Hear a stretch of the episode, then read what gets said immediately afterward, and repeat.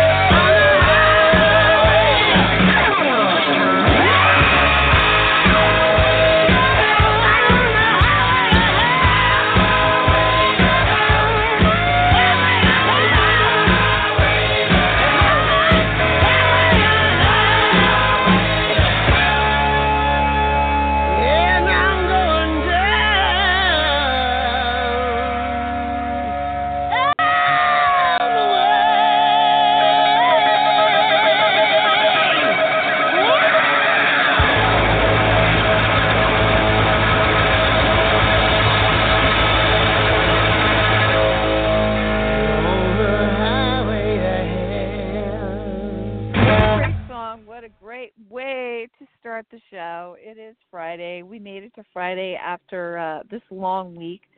It's been a really weird week. It's like I felt like it was Monday on on Friday. Um, so happy Fourth of July week if you're still um, celebrating, and that obviously was a great song to kick it off. Highway to Hell by ACDC, and um, we have a special guest today in the studio. Welcome to a special edition of the Indie Cafe on the Red Velvet Media Network. Um, we have um, Onur Tukel, who just finished with a movie called Catfight, who is um, it is out there. You can watch it on Apple. You can watch it on. We're just going to give you everywhere you can see it. And it actually debuted, I believe, at one of the film festivals, and I watched it. It's an amazing movie, and um, I have Spencer Drake also with me, my co-host from New York. And um, what's really cool, trivia-wise, is Spencer got to play an extra in the movie. So we're going to bring both. Let me bring everybody into the studio. If you'd like to listen to the show, um, you can listen live. You um, there's a chat room, and also if you'd like to call in, the number is three four seven six seven seven one zero three six. And with that, I am bringing everyone in. Spencer and hey, are you there, uh, uh, uh Mr. Turk Tical? Are you there? Yeah, Holly. Hey, thanks. hey, it's good to Spencer. Good to hear your voice, Holly. It's good to hear your voice. Thanks. Oh, thanks good, for the nice good. intro. Awesome. Glad oh you're my here, God, that song, cat. I mean, the song and then the movie, Cat Fight. Okay, I watched it. I thought it was great. It was such a great movie, and also there are some other people in it we want to talk about too. So, um, why don't you introduce yourself a little bit, and then we can talk a little bit more about the movie. And uh, for all our listeners listening, we can give out the website and where they can watch Catfight because it's such a great movie. Oh yeah, for sure. Uh, just cut me off too, Holly and Spencer. When if I start to have logorrhea and talk too long, I tend to ramble. No, and, no, no, um, go I, for it. Okay, um, and I'm also I'm all yeah. So um, I'm a filmmaker. I've been making um, you know, independent films since I was 24. I made my first feature film um, uh, in North Carolina, Wilmington, North Carolina, called House of Pancakes when I was 24, which was 20 years ago. And since then, I've made uh, I guess about uh, maybe a dozen, 10 to 11 or 12 feature films. I have a couple that I'm working on right now. And I took a break. I took a hiatus. I guess when I turned 32. I made a, a movie. You have to have a lot of confidence and a lot of nerve uh, and take a lot of risks when you make movies. And I made a movie. I made movies pretty consistently from 24 to 28, and wow. then I made another film in around 31 that kind of um it was a kind of a bad experience and I I was kind of in a bad place when I made it. And I only made one movie in my 30s from 30 to 40 uh, or from like 28 to 38 I made one movie and then um I moved to from North Carolina to New York about 7 years ago and I've been kind of trying to um make up for lost time. I've been making feature films about one a year uh, since I moved to New York. So I've made about six since I've been here, trying to catch up on all the movies I, I missed uh, in my 30s. So I've just been very inspired since moving to, to, to Brooklyn and New York about seven years ago, six and a half years ago. And uh, I was lucky that you know Catfight was, is the biggest budgeted film I've made with the with, with very recognizable uh, you know Great talented movie. stars. Yeah, Anne Heche and Sandra Oh and Alicia Silverstone, and a lot of really amazing um, supporting performances from all kinds of amazing actors. And then getting really amazing cultural artists and, and, and curators like Spencer to just show up for the night to be in the art gallery scene was an honor as well. So um, I like it's that. been great. Um, I, I just made a movie recently with um, the great Dylan Baker, who actually plays uh, the Doctor in Catfight, and um, he's an amazing. Um, it, yeah, Love he's a great you know film actor, TV actor, and uh, theatrical actor. And I got to know him a little bit a few years ago on a, on a, on a really really low budget movie called Applesauce that I made.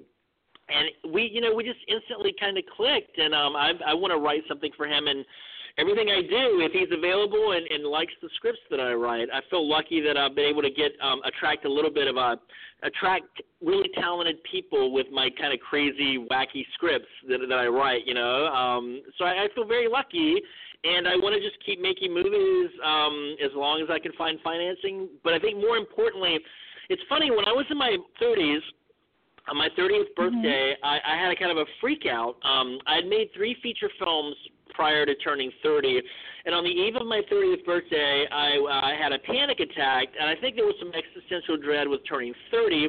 Uh, Because I, on my 30th birthday, I was directing a regional bank commercial in um, North Carolina, and I thought to myself, Mhm. what am I doing? I'm directing a bank commercial, um, and I'm supposed to be making independent films, and I hadn't really made it. I hadn't really become a self-sufficient director. I'm still not a self-sufficient director. I'm not paying my bills making films, really not yet. Um, and it's been 20 years, but you don't but I but I've been humbled by my lack of success, and I almost feel like okay, I'm in this I'm in this world, I'm in this indie world now because I get such um satisfaction from the process of making films. It's not about the adulation, it's not about the kind of respect that you get, the attention that you get. I'm not sure I get any respect, but the attention that you get. There's just there's something else. There's just this drive that that that keeps me doing it and I feel lucky that I still want to do it.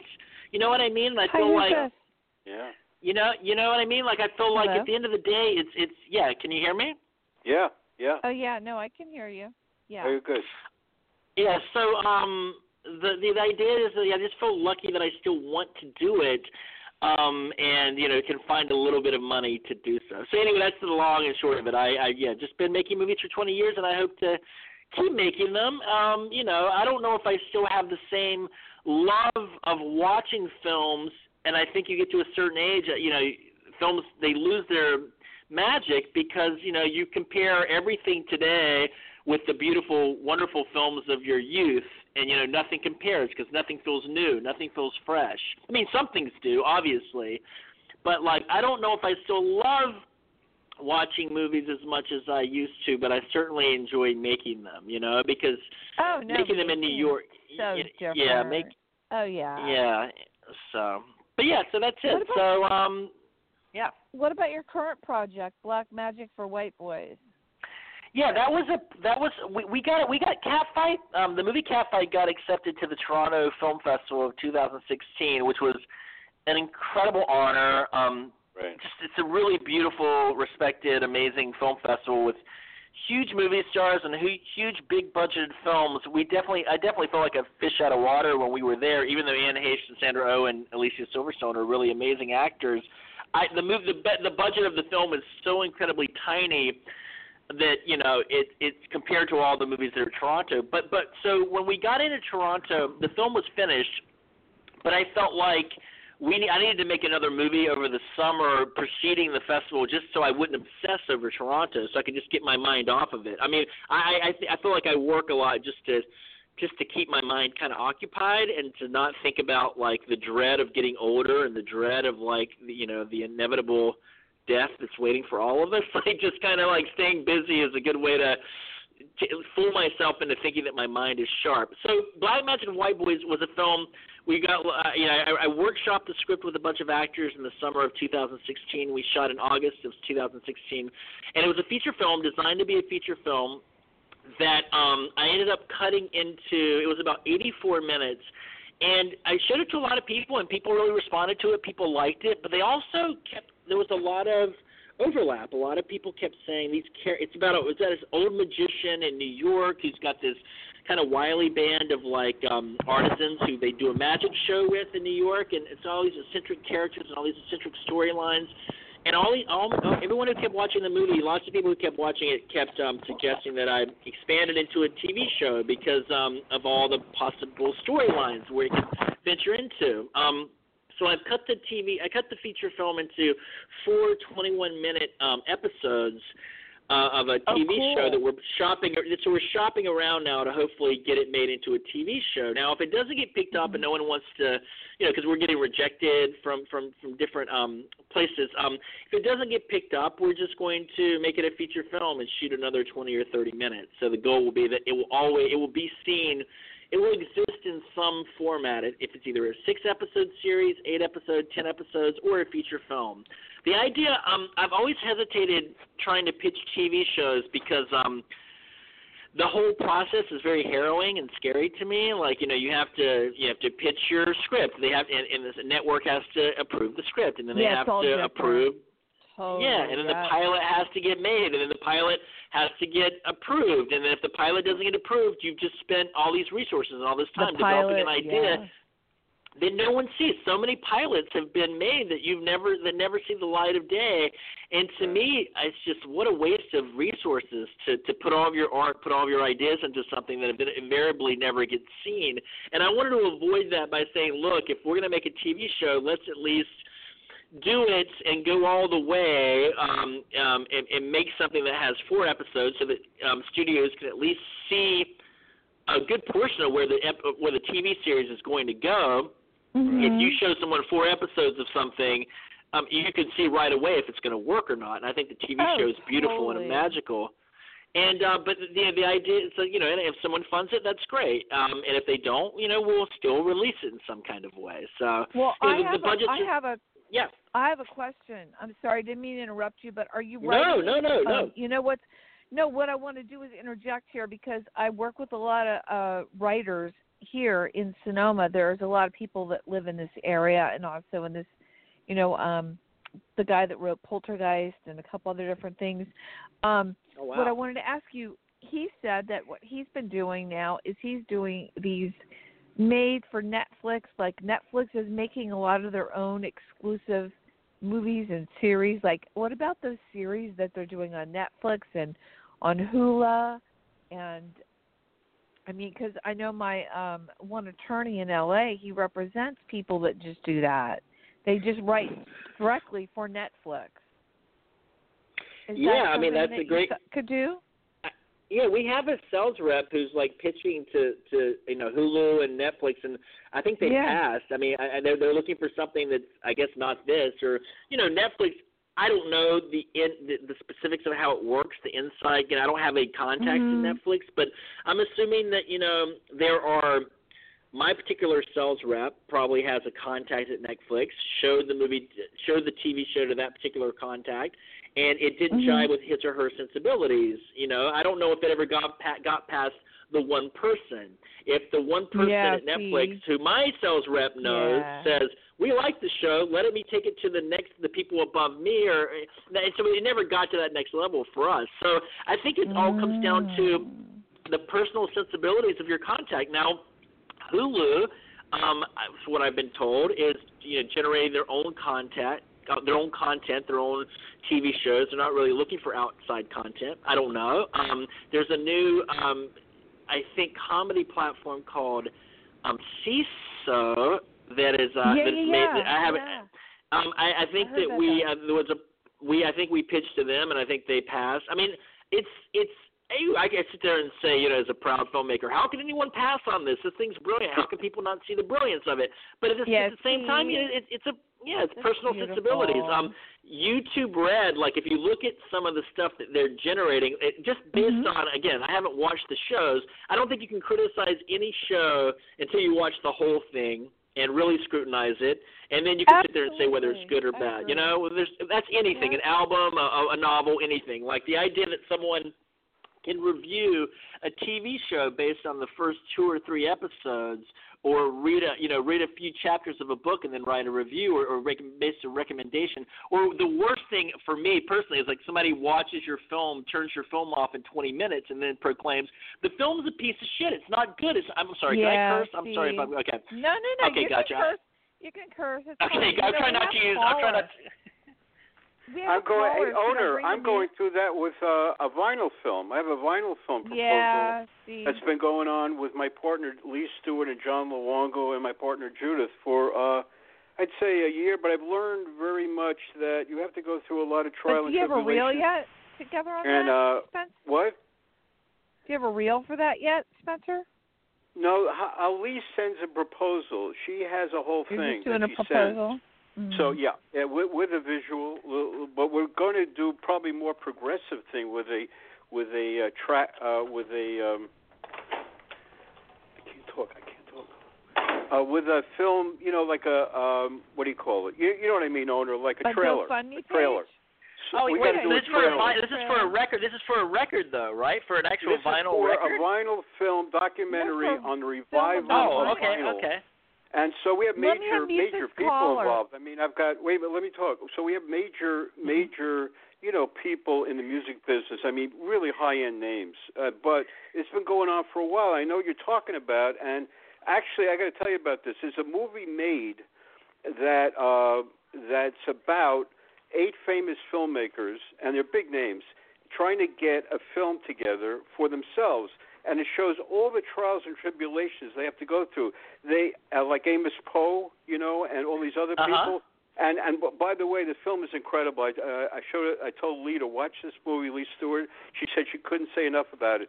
But it's a great film because it shows the Who is you know this? some films you know that takes a long time and you got to go through the frustration. But it, that's the way film is. So there are people Yeah. that look at it, tell you they're going to do it, then they don't do it. You know, Onur, right? You know that whole Yeah, thing. sure. Yeah, I So- think that's one of the reasons I'm so reluctant is that I've been burned before. I've spent years developing things that you know where I thought it was going to happen when I was my Yeah, but younger, I more didn't even finish days. yet. Wait a minute, you got to hear this. At the end of the film, all the filmmakers make their movies. At the end Oh, of the that- film, all of the Mm-hmm. filmmakers made their film, no matter how long it was. It's amazing film. You know, it's a doc. But uh, oh yeah. you know what I'm saying? So uh, you know, you got to be patient. You never know. Uh, It could be a call tomorrow you get after you talked Of about. How course. you, you know what I'm saying? Or I'm Onur, saying you really got to go through should this. know. Yeah, you you know, there's so many different things that you have to approach on that Onur. You should. I mean, you know, you should know that. I mean, yeah, no, of course. That's a well, patience no-brainer. is, but patience is the it's the key virtue that you have to have to get anything you know made. But Yeah. especially when there's so much money on the line and so many personalities and so many people. Mhm. that you do have to you just have to play the game and like I have no complaints about not having an agent or a manager or not really making it in terms of the the actual you know hardcore the the film world the hardcore it sounds like I'm doing pornography but the in terms of like the actual world of film like cuz I I've always kind of done my own thing I've been an outsider because I don't have patience and that is um you know and that's not anything to be to be you know applauded I just uh I want to get. I just want to work. I just want to. You know what? I, I don't fickle, and I and I have a lot of ideas, and um, I don't know. I just feel like I just I just want to get things done as eh, you know. I want to get them made, and I don't like. Oh. This, it just basically comes down to if you've ever had a hard drive and not backed it up. And then you lose everything on your hard drive. You back it from that. You're, uh, you're, you're, you're obsessive about it. Now I've worked. No, I've worked on pro. cloud. Wait a minute, we're What's doing that? this. Think about what? Oh, the cloud, right? Wait a minute. Sure. Wait a minute. I got to interrupt Yeah. you. That reminds me Yeah. of the scene in the movie Catfight where she thought she lost her son's information on the Yes. uh the camera. Right. And and Yeah. and Anne goes, "Didn't you Oh back yeah, it yeah. up? Did you back it up Back to, it the, to the cloud?" like, Bring it to the you cloud. have a I- caller. Right. I'm gonna Yeah, bring the caller great. in. Let's see who's calling in. Hold on a minute. Let's see who it is. Three four seven. You're on the line. Who's this? Hello, can you hear me? Sorry, Oh, I'm Yeah. Ariel Kavoussi. Oh. Ariel Kavoussi Ariel, from Ariel, I Catfight. love That's- you, Ariel. The Love Blue you guys. Bunny I've been artist. The Blue Bunny artist. You were my fa- one of my favorite. Oh my God, so cute. This is Holly. I am dying to meet you. Oh, oh adorable. Oh, thank- guys. Thanks for saying that. I've been um listening to you guys. So I'm glad Oh. I got it. I wasn't sure if I was going to be able to call in, but um I'm Tell glad I us- I had the chance to talk to you. No, tell everyone what part you play in Catfight because for all of you that haven't seen it, and I saw it last night, I fell in love with your character. I think it's, you were adorable. I love Blue, by the way. So, so yeah, no. So tell everyone a little bit about what part you play in this movie because it's adorable. Oh, um, thank you for saying that. Um, yeah, my uh, this is Ariel Kavoussi. I play um Sally in Catfight in Onur's movie Catfight, and um, that's I play uh, Anne Heche is a, is an artist, and I play uh, her assistant, and we kind of have it. Yeah, she's emotionally abusive towards me. We have our. It's called Catfight. Totally. We kind of have a psychological Yeah. uh, abuse, cat fight in, in a psychological way, not with fists, but uh, in how sh- in in the mind. It's all in the mind between us. Ariel, you know my favorite part is is where Anne Heche is staying at your house, and you say something to her. Remember that line? That's the funniest She thing. says, we have to. she, Anne says to her, "Don't feel you don't feel sorry for me," and then you respond, "I don't. I think I think you said I don't. I'm actually enjoying this or something." That's right. the best revenge is success. The best revenge is success. I love that idea that you know that you can passively you can like passively aggressively get revenge on someone just by being your best self, by making you work harder. I think that, that that's kind of a key is like not getting so um uh you know just destroyed by bitterness and jealousy and, and and resentment that you use that as fuel to fuel fuel your success and and, and I like that idea. You know, It was There's so something- cute. Her character is adorable, and I mean, it's so great. And I love the blue bunny. No, and you know, just the whole the whole thing. Tell me Yeah, what the it was like for yeah. you to be working on this project. Was it was it fun? Well, th- yeah, thank you for saying all those. Thank you for saying that. Um, yeah, I mean, it was very surreal acting with, you know, a legendary film actors, people who inspire me. Um, but it was great, and I learned a lot from Anne and Sandra just watching them and their process. Um, doing things, I felt that I was some I've always been kind of afraid to do, but then I was like, oh, they're doing this, so I their methods. It's okay if I use their method. Um, so yeah, it was Yeah. great, and um, but yeah, everybody has their own style. I kind of, you know, I've been doing indie film things for a while, and um, we were just talking. Own, Onur and I were just talking how I had a little bit of stage fright at first, but then uh, we got into the groove a little bit. You were adorable. Oh, uh, Ariel, I've got to cut in here because we know that you're in Applesauce and you play a policewoman. Tell us about that film. Yeah, so I that's Onur's other film, and uh, he, I, yeah, everybody should check out his movies. They're great, and um, that is where I play a police officer. You know, it's obviously a it's a comedy. If you can hear Yeah. my voice, like, um, but that's that's uh was also fun. I've been, you know, I'm a filmmaker, so I make my own film work, and I've always acted in my own film work and that's the story of how I started getting cast. And part of it is just hanging out with other filmmakers, just Mhm. part of the idea of applesauce was yeah. Part of the the idea of applesauce casting Ariel as a, a police officer is that her partner is really tall and really big and has kind of a deep kind of Brooklyn accent. You know, and Ariel has, you know, she's of course mo- diminutive, and her voice couldn't be more opposite. So I think that juxtaposition, that contrast, plays That's really true. well. It's really, really funny. Yeah. And again, you know, using Ariel's distinct voice, you know, things like cat, cat fight.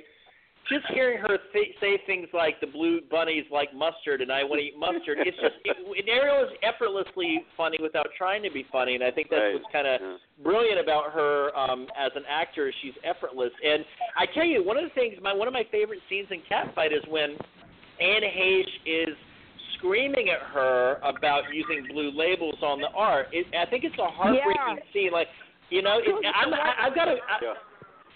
yeah, I've got a cool streak in me. So when someone's abused, I I laugh at that. Um, but at the same time, it, it's devastating to see Ariel's facial expressions as Anne screaming Oh, at yeah, her, and I think so and, it- and it makes the it, and it makes the ending, her last scene, I think, that much more vindicating when she actually does kind of win that battle. The movie's actually about Sandra Oh versus Anne Heche.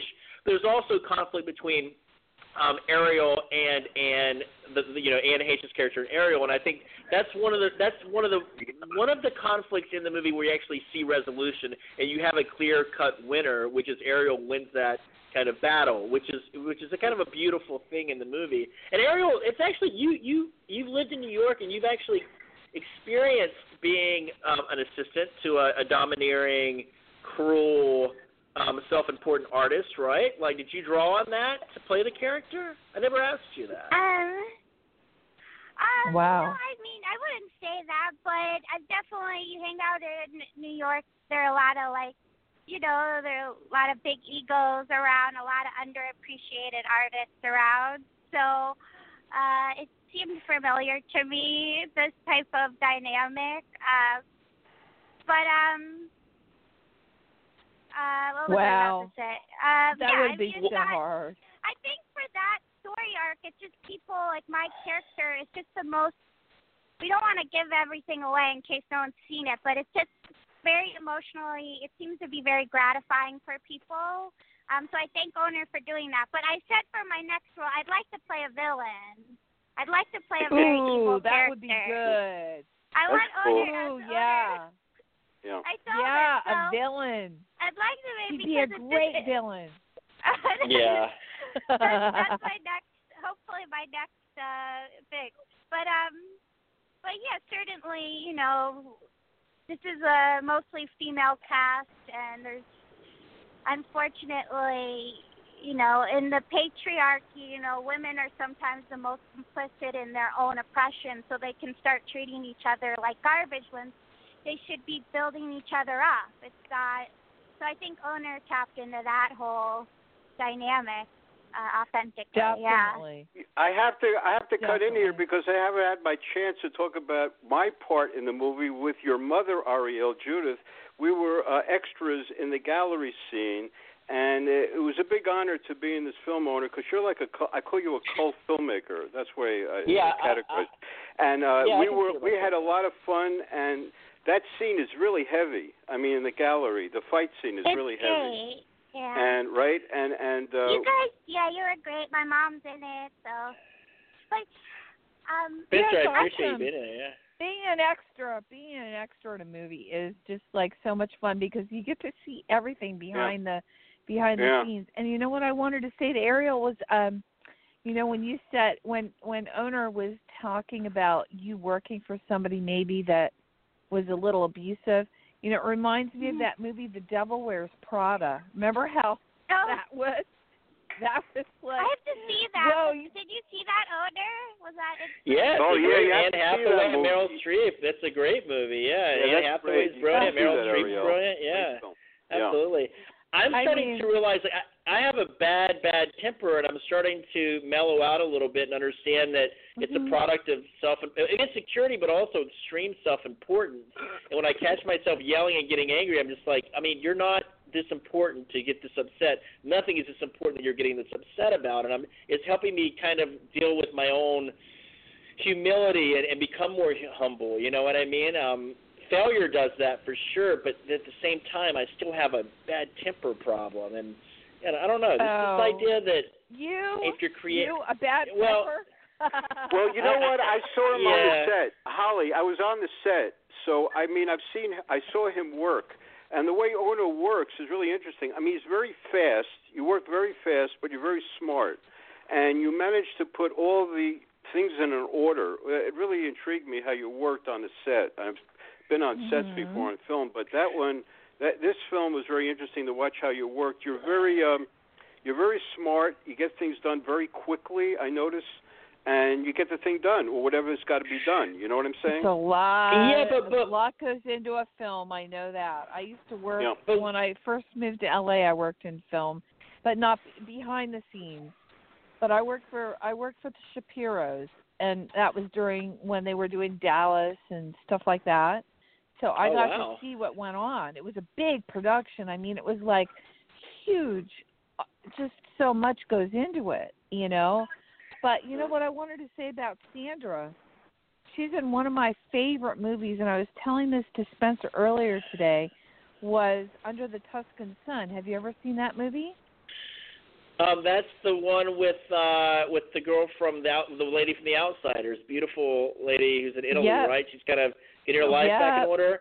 I, Yeah, I've seen that it's movie actually. What is Diane amazing Lane? Diane. Lane, right? Um, Diane yeah, who's Lane, Sandra play? yeah. What? What's What your she favorite in um, that? Sandra Oh movie? Owner, why did you It's- cast Sandra Oh? Sandra Oh was in. Remember the movie about the wine vineyard? The two guys who go to Oh, a wine sideways. vineyard. Yeah, sideways. Yeah, I actually yeah, Sideways. Sandra, when Good there's the scene where she actually punches um Oh yeah, Um, yeah, her the love- guy, the guy.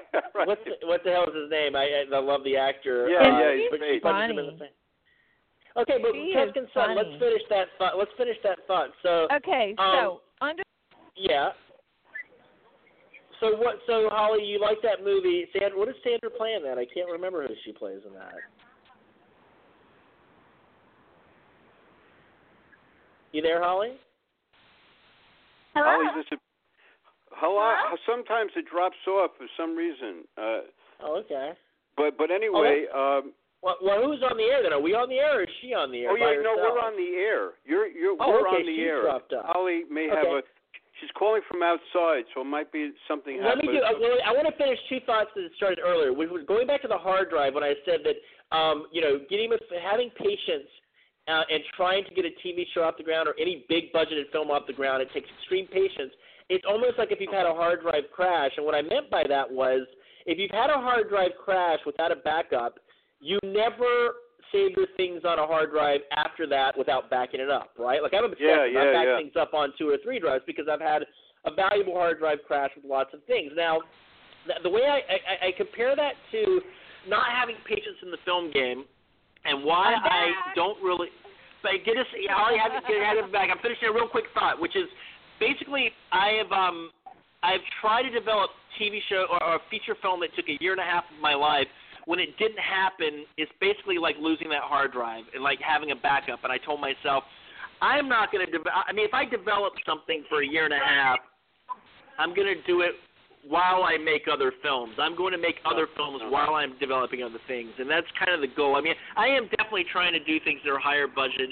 Black Magic for White Boys is a TV show that might take two years to get, you know, find find a distributor or find someone to give us the rest of the money. But at the same time, I'm planting lots of other seeds, which is how you're supposed to do it. And so, but Holly, um, so Tuscan Sun, Sandra Oh's great, Dallas. In the '80s, what did you do on Dallas? Well, you know what? It they were the ones that did Dallas. We were filming a vampire movie. It was after Dallas was already done. What we did was um we were doing a vampire movie up in the Hollywood Hills at one of the Frank Lloyd Wright houses.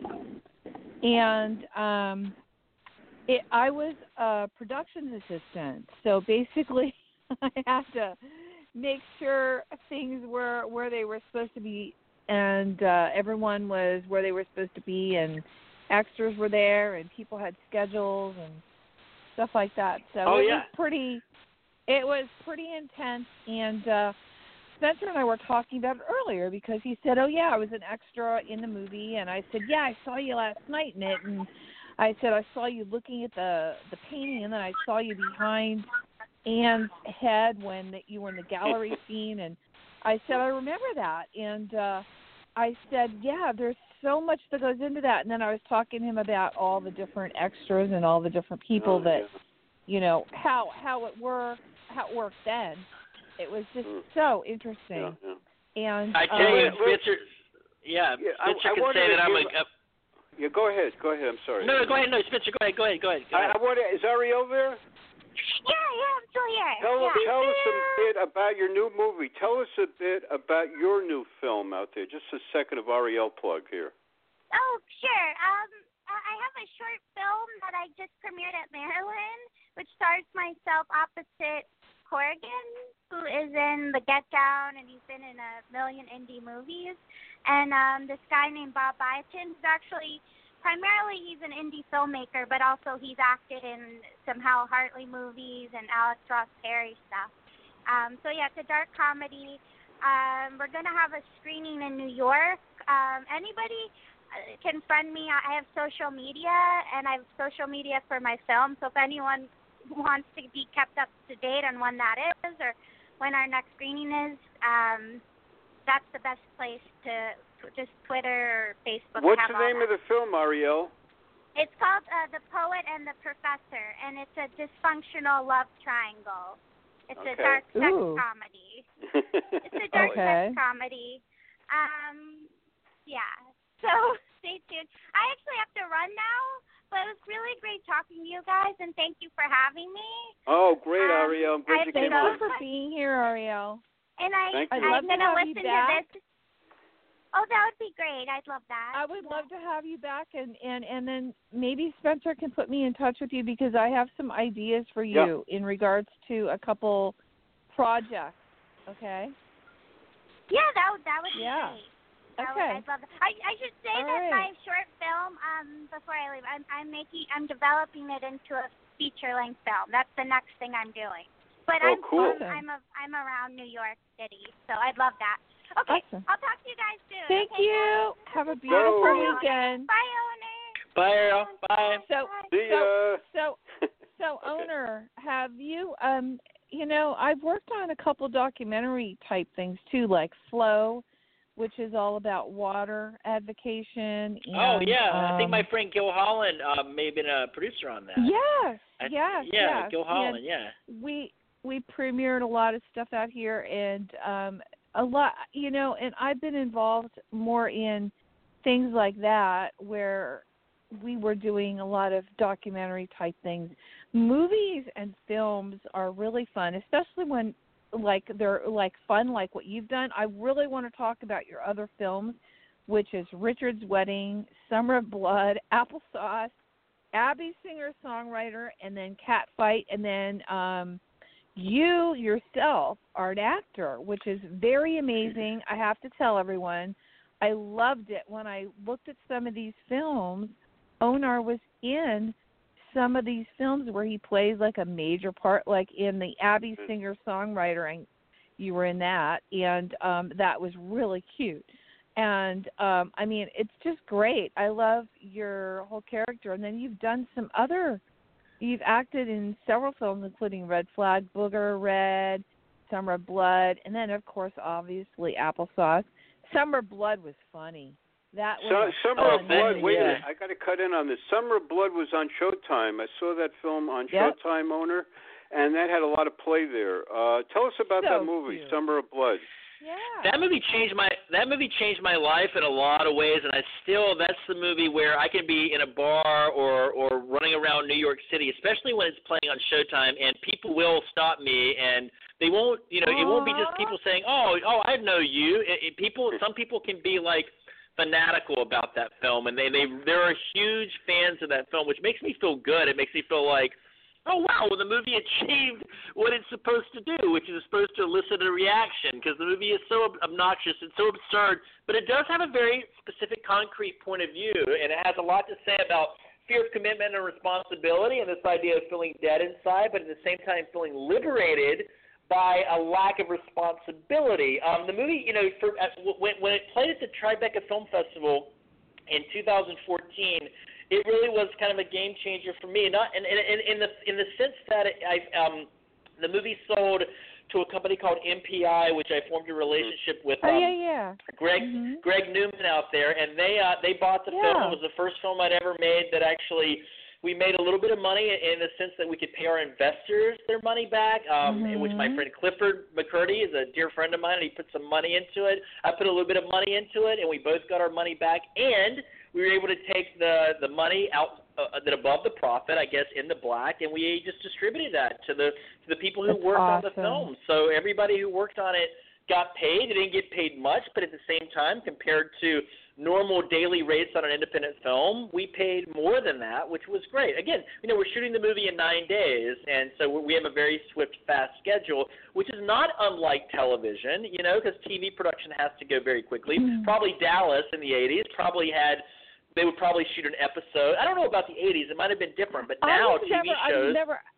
Yeah, I was never actually on that one, but you know what? I, I I like worked with them on movies that they were doing after that. But I heard that Dallas they they shot a lot of them all at the same time, yeah, they sure. shot, You would like, shoot the whole. Yeah. five or Yeah. six all at the same time for one whole series. Like you know, like you know, um like when they have like a year's worth of whatever, they do maybe five or six at one time, which is kind of fun, I guess. But um Yeah, I just- um, well, you know, it keeps you. You know, you have to work very steady. You have to be very focused. The Uh-huh. thing about these film sets is we just work very, very quickly, but it's also there's no time for kind of like there's no time for lethargy. There's no time for like lollygagging, as they sound say in the South. Mhm. You know, you have to focus and hunker down. The thing about acting in my own movies is that um, I kind of write from you know from my own point of view. I'm just kind of taking all my fears and neuroses, whatever's occurring at the time, and I just kind of put them into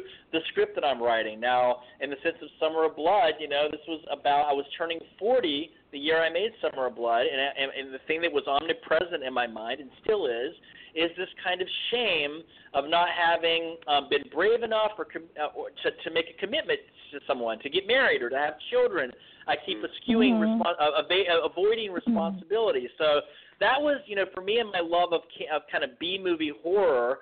Um, I was like, well, let me put all that into uh, a, kind of a horror film, and it would make it kind of a neurotic, dialogue, chatty, It's so dialogue-driven funny. kind of horror film. it was Mm. I'm so I'm really pleased with it. I, I'm really happy that um that it, people responded to it. You know, like I'm not saying the Mhm. movie's. I, I mean, I, I have a lot of love for the movie, obviously, but you know, it got on Showtime, it got on Netflix, it's on Netflix now. People Awesome. hate the movie, people love the movie. You know what I mean? Like, and that's, Yeah, yeah. that's what, and it's supposed to be that way. It's supposed to elicit a reaction, and it and it is. It's it's the kind of film that has.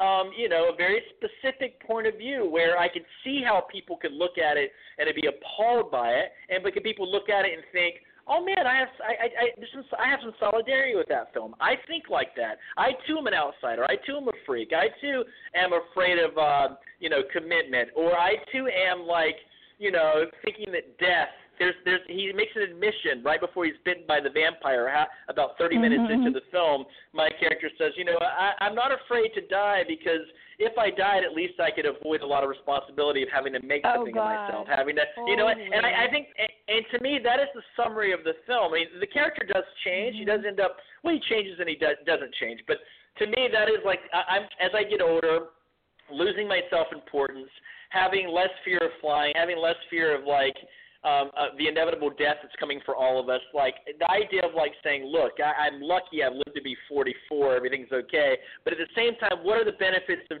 dying? Like I don't have to worry about like making something of myself, which is like it, it's very self-deprecating. I don't want to die, and it's also it's not completely. It's got a little disingenuous. But I thought that was the joke of the film, and this idea that a guy who the world wouldn't care if he died anyway gets to live forever. Mm-hmm. This this schmuck, you know what I mean? Who, who the world would be better off if he didn't live, is able to continue living, and it's very influenced. I I I identify with the solipsistic kind of maniacs of cinema that have kind of existed. There's Christian Bale was in a movie called American Psycho. I'm not comparing myself to Christian Bale, brilliant actor, but American Psycho to me is like the template that I was, I think, trying to emulate. Uh, uh, Nicolas Cage was in a really great movie in the 80s called Vampire's Kiss, and he imagined Yeah, himself yeah. being uh, being bitten by a vampire, and it's almost a metaphor for his own kind of neurotic psychosis. I remember that. Through. It's a Yeah, really, yeah. really great movie, but it's all based on just his outrageous, unhinged performance. Now, one of the things I love Right. about Highway to Hell at the beginning of the of that he played this is one of my favorite songs. Oh yeah. it's pure rock and roll. You know, it's unhinged, but there's something about the celebration of like being part of the dark side, going to hell as the promised land. To me, is like there's something beautiful in that oxymoronic kind of, you know, that kind of like that that that idea that you know I'm going to the promised land, I'm going to hell, I, I'm I'm not good enough for heaven, but I'm just right for hell, and I'm celebrating my demise. I'm celebrating my d- d- descent. You know what I mean? So I've always, but more, but at the same time, it's just got an emotional rawness that I'm. That's what I'm always trying to kind of achieve in my movies. The sense of like real, gritty rock and roll is is is, is Right. kind of what I love. Now I I wish I had the the budgets for music to really utilize music in a film the Oh, way could you someone like? Tarantino or or yeah, what's that? Oh, Well, Tarantino, imagine? wait a Oh, minute. yeah. Tarantino is really great at that raw stuff. And you know what gets me? Tarantino was influenced by your B movies, you know, the motorcycle B movies. Oh yeah, no, he has a love and esteem for that stuff. Yeah, of course, you can feel it in his work, and his film is, although it's You know- polished and craft-wise, it's great. But he also has the money to use any song that he wants. You know what I He mean? And, like, does. that- He does. and, and, and you he have does. and you have a great rock Yeah. and roll song. I mean, I think I think I think Summer of Blood has great music. DeVoe Yates is my music Oh, He and he's able to find really obscure, really interesting songs for really cheap. But uh, but I don't know. There's just a rawness and a beauty, and it just a movie having vitality, having life. And again, going back, circling back to Catfight, I think Anne Heche and Sandra Oh, um, it, I just think their performances are so unhinged, yet controlled, yet meticulous, yet methodical. I just think they're terrific. Um, I, you know, and, and also too, you know, the movie has to make concessions because it's a low budget. We're working on a tight schedule, so they're having to do all of the. They're doing amazing work under the limitations. Uh, uh, there, it's a very curtailed film. Like we have to work. I'm not trying to make excuses for the film.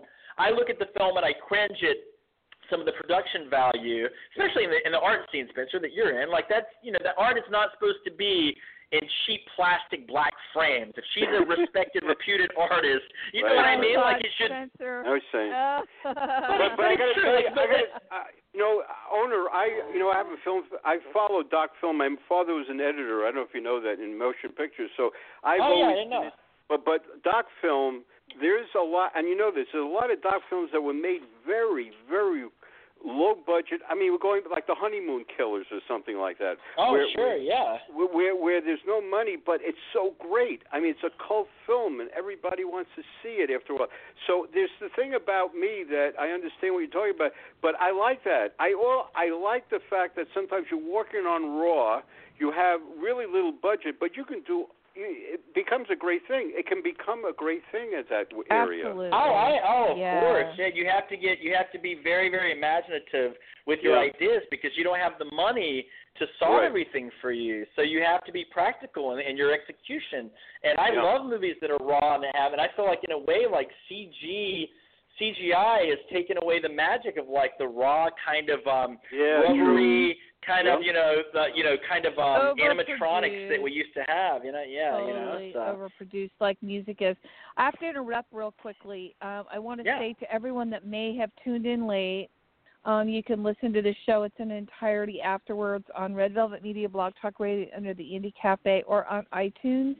And if you're just tuning in, if you want to call in, the number is three four seven six seven seven one zero three six.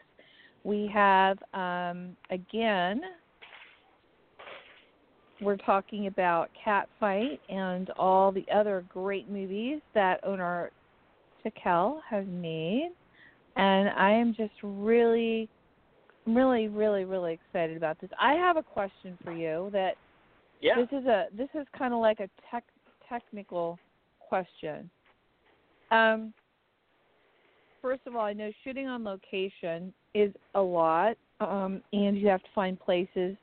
There are recently, I know that there are places that you can shoot film in that the city, even out of out of country, they'll pay you to shoot in their country because of the fact that they want the revenue or they want this or that.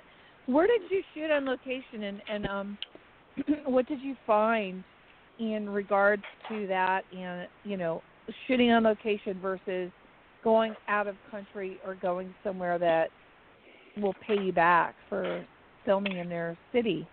It's funny you said that. The movie that, like, you know, I developed a movie called Infected, a vampire film that never got made for a year and a half. And one of the things we'd planned on doing was shooting in Puerto Rico and taking advantage of Mhm. the tax incentive there. I think the idea was that Yeah. at the time, which was probably 10 years ago, for every dollar you spent, you got, um, I think, 33% of that dollar back. So if you spent whatever, Yeah. 300000 it would be like a 400 uh, $450,000 film. Uh, My Mhm. friend Michael Tully just made a movie in Ireland, and I think that you know the tax incentives are even greater good, than yeah. that.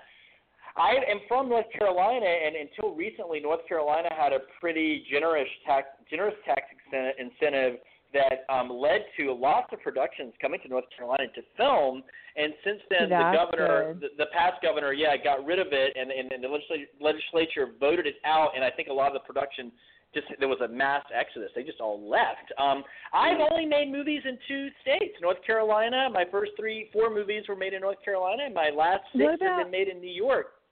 Mhm. Yeah, what about out of the country? Because Finland, I heard, is really giving great, you know, uh, discounts. Europe is really giving great discounts to people that shoot on location, Yeah, I mean, yeah, I, I, I- I would love to make a movie especially Canada. anywhere that will, I I will go. I will follow the money. If there, if they- you know, if someone in Finland said, "Here's a check for whatever amount of money," and I feel like I could make a movie based on it, and I could pay Mhm. myself a livable wage for a few months, I would, and I was given creative control, or, or there was a great group of people I would be working with, I would do it. Like, um, but I don't know. I don't know the ins or outs because I'm not in that world. Um, I think there's a filmmaker named Nate Silver. I know he's a filmmaker. He's a really talented, prolific filmmaker in New York, and I think he just made a movie in Paris. And I don't. I, I mean, Yeah. I'd be curious to know what France's incentives are. Uh, you know, I'd They love to make a movie in great. Wrocław, Wrocław, Poland. I'd love to make a movie in. I'm I'm going. I'm that'd be supposed to go to. Turkey in October uh, for a film retrospective in Istanbul of my work. I don't know. I, I don't know the details yet. It hasn't been ironed out. It could fall through, but I'm curious to know more about like what what what Turkey is, what tries to do, if anything, to invite Mhm. investment in, in the country. Um, you know, I'd love to make a movie in Turkey at some point. Although it makes me a little bit nervous because I have a big mouth and you're not supposed to criticize. I mean, I'm just you're, you're, Turkey is not one of these free countries where you can criticize them. And I, you know, my films are all about just an op- openly critical of anything and everything. My new movie, The Misogynist, criticized criticizes everyone. And in a way, Catfight is kind of um is kind of a platform for criticizing the right and left and the reactionary policies of the Bush administration during the run up, run up to the war in Iraq. It's criticizing healthcare policy. It's criticizing artists. It's criticizing self-important, um, oh, you the know, names of the trees. The names of the trees. There's Hillary. There's um, Right. And then Bernie, right? A- A- the great Amy that. Hill. Amy Hill plays uh, Sandra Oh's um, aunt in the Uh, movie, and she's really brilliant. And uh, yeah, that was one of those zeitgeist jokes that I kind of it wasn't in the original script. And we were shooting. We shot the movie in December of 2015, and it was the last Mhm. day of shooting for Amy Hill, who was brilliant. She plays kind of a hippy dippy, kind of paganistic um kind of Mhm. hippie that lives on this little uh you know this kind of little cabin out in the woods away from like civilization away from the city. She's kind of escaped everything. She's kind of you know living in the wilderness and she's critical of everything she's almost misanthropic she she would want nothing more than for mother nature and for the environment to destroy and wipe out mankind to get away to get rid she of the wants Gaia. you know, to Gaia. She wants Gaia. Gaia, the tentacles of Gaia will rise up and squelch humanity, get rid of the pestilence of mankind, The right? And I think it's really the tentacles, you know. Um, so she she was she is so brilliant and so amazing, Yeah. and um, it was her last day of shooting, and we, we. It, was one of the really rare, rare rare days where we had a few hours to kill. and We had a few extra Mhm. hours. Amy was on her way to the airport. We had two hours extra with her. We shot all her scenes, and I Oh, thought wow. we got to add one more scene. We got to have one more scene, and I wrote those lines on a napkin and gave them to Sandra and, and uh, Amy, and we kind of discussed it, kind of changed the lines a little bit, and made that great scene where she goes around naming the trees. And oh, it always gets a really big laugh. Yeah, it was. It's cool. Usually, a lot of scenes in a movie are the ones that aren't even scripted. They're impro- improvised, or Yeah. you kind of you create them as you're going. Like the one you know, you write them. In. The one take. How like how was the one- Onur? How was it directing Yeah. both of them? How was it directing both of them? Well, I mean, you know, I was intimidated because I, you know, I, I they're they're huge actors, and why would they take direction from some no name who's who hasn't really worked with anyone of their caliber? But they were incredible respect, incredibly respectful of me. They were respectful of the script, but at the same time, you know, they also were very protect. They protected that. that you know, they're the artists. They have the characters. They're protecting their character. So if Right. we disagreed, Yeah. they you know we we would you know we we would have discussions about this there would no one we were all very open very forthright with each other and um and it was great they were just th- th- no egos i mean these these i mean anne heche has been in films starring opposite of harrison ford you know what i mean like sandra is an absolutely huge mega star like everywhere we went And women Alicia, from the ages of we 16 can't to 14 forget Alicia.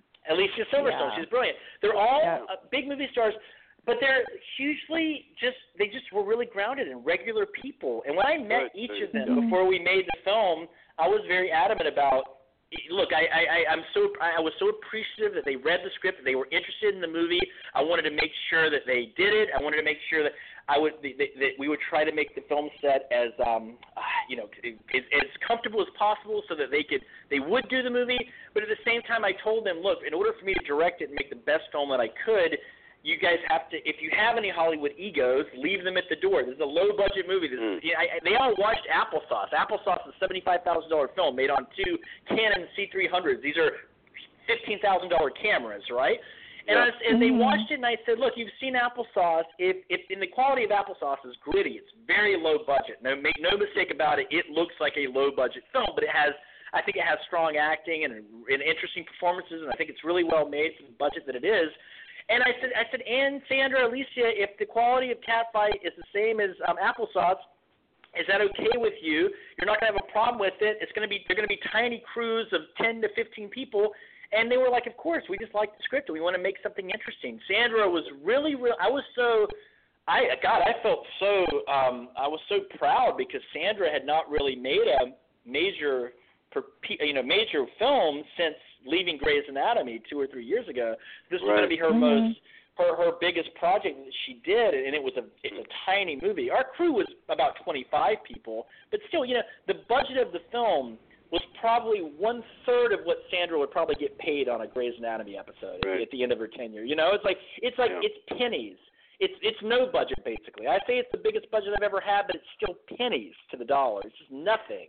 Um, well, you know, you know, just it's interesting because I saw an inter- I, I saw a great. I've seen you know a lot of uh, you know film interviews, but George Cukor was talking about the relationship he had with Marlene, uh, with uh, uh, with uh, what's that famous act? Oh my God, I can't believe it. not Marlene. Sorry, I got disconnected again. I didn't mean to come in on like that, but uh, you know Oh. what? I don't know what's going on with the lines today. I keep getting disconnected. worry it's about very it. odd.